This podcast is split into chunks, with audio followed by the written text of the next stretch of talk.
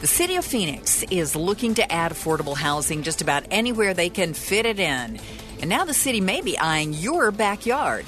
A Valley real estate expert tells the Mike Broomhead Show more, and KTAR's Balin Overstolz joins us live from the News Center with the story. ASU real estate professor Mark Stapp says the city's decision to allow extra housing in the backyards of existing homes is a good call. I think it's absolutely the right thing to do. But I think this goes under the category of every little bit helps. But he adds it's a limited solution because the housing can't be added to all properties. They're not going to be developable in all kinds of properties. So I think older properties, larger lot, are where they're probably going to be most effective. Live in the news center, Balin Overstolz, KTAR News.